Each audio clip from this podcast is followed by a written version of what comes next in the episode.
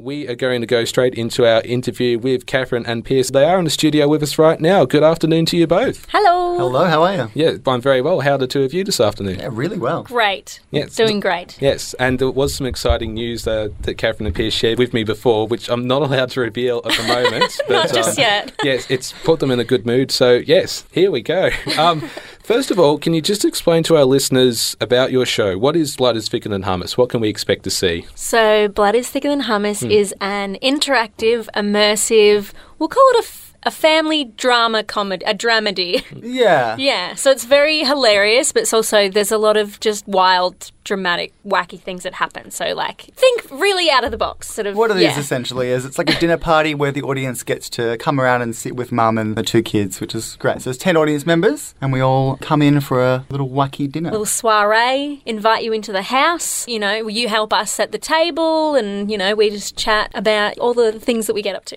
all the messy family problems. yeah, you know? messy family dramas, but funny. so, it sounds to me like there's um, an element of improvisation in the show. yeah, yeah. We designed it definitely this time around because we did it last year for Melbourne Fringe. So we've sort of designed it this time to have a bit less improvisation. We don't want to have to rely on the audiences too much because that can cause a bit of stress for people sometimes. But there is definitely improvised moments. Like we do ask questions of the audience and And we get them to do activities. Yeah, like, you know. yeah. And so there's always like, you know, a little bit of improv in that and in their responses and how do we react to that. So, what is the difference between it and traditional play? Because it's fun, it's more interactive, and what is the advantages of it? Like the benefits of this kind of show. Benefits. I mean, it's definitely like a different theatre experience and there's no like audience and then actors. Like we're all sort of in the space together moving around. We're literally in like an old sort of house. Yeah, it's set in a living room and you actually Yeah. sit around the table with us. So it's more kind of like conversational theatre and it's a lot more intimate. Yeah, yeah. There's sort of yeah, no separation really between us. Like physically and like we're Yeah, all exactly. we're all There's milling fourth about wall. the space together. There's no fourth wall. The audience isn't sitting in chairs and there's people on a stage. There's no stage. Hmm. Yeah. But like some audience may be very shy and afraid. How do you like to let them participate and enjoy it? So we kind of gauge the situation when they arrive. Like we'll ask them questions, and if they're a bit like you know apprehensive about responding, then we'll move on to the next person, or we'll kind of answer for them. So it's kind of a give and take sort of situation. If they're giving a lot, then we'll jump on that, and if they're not so much, then we'll fill in the gaps. Yeah, sort of like how I was saying before, like we don't rely on the audiences. If someone's, you know, a bit scared and they get put on the spot and they don't want to give us a response, then that's fine. Like, you know, there's a little bit of push pull. Like we do want to encourage them to get out of their comfort zones, but at the end of the day, like our aim is not to make people uncomfortable. So we'll back off and then just move on with the show. Mm. But Yeah. of course, the other danger is that people become a bit too interactive with the show and they sort of like force themselves onto your material. How do you counteract the approach of those audience members? We have certain kind of techniques to draw the audience back into our storyline. So what we've kind of got is that we've got a skeleton of a script that we Yeah. run people through. We've got very very significant techniques that like work to bring it back to the table, sort of thing. Yeah, and definitely last year, because it was the first time we did it, and so we had a few experiences like that, which is great. Like they're getting carried away with the story and they come up with all these character ideas and stuff like this, which is like amazing. But we've got to at some point reel it back in, or Yeah, else we're the show would go on forever. limit. yeah. like we've got a time on it. The show has to happen in this particular time. It couldn't, you know, waffle on forever. And all the characters, all of us, and our the woman who plays our mum, we're really loud and over the top and a bit like obnoxious. So if we have to then go, okay, time for you to stop talking now, like we can sort of do that because that's just what our characters are like. 100%. They're just over the top, sort of rambunctious people. Yeah, so I want to know where did you get inspiration for this story? I think the first thing we were talking about is we wanted to write a show that discussed the environment and climate yeah, change. yeah, yeah, yeah, yeah, yeah, yeah, yeah. And we kind of use this kind of formula to discuss that. So we talk about both of the children are like environmentalists. One of them is like a huge vegan feminist, and the other is a really, really, really over the top environmental warrior. And they kind of argue about the same things but in different ways. So they're both trying to save the world, but they've got different. Ideas of how to do it. Exactly. Yeah, yeah, yeah. And also, too, I think we were literally sitting down. I was like, I want to do a show at the dinner table together or something. Because our last show that we did before that, which was an interactive, took place in a cafe and it was a one on one performance. And so we're like, how do we get more people? It was sort of like, how do we get Involved, more people at the table? It's Yeah, like dinner exactly. table, dinner party. Yeah, I think that was it.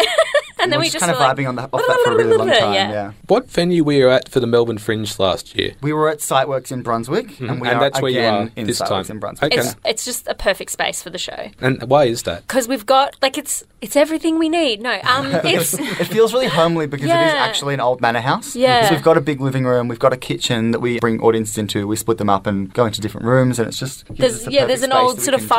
fireplace. Like there's wallpaper coming off the walls and all like paint sort of chipping. But it's like when we decorate the set and everything, It feels it's like, homely. Feels like a house, and it's also completely accessible. Like mobility wise, there's a wheelchair ramp and there's an accessible bathroom and stuff. So like to have that in this space, which is like a house, is perfect. Exactly, and we're really big on accessibility as well. Like we're doing a relaxed performance this year, and we always make sure all our venues are wheelchair accessible and that sort of stuff. So Excellent. And so it works.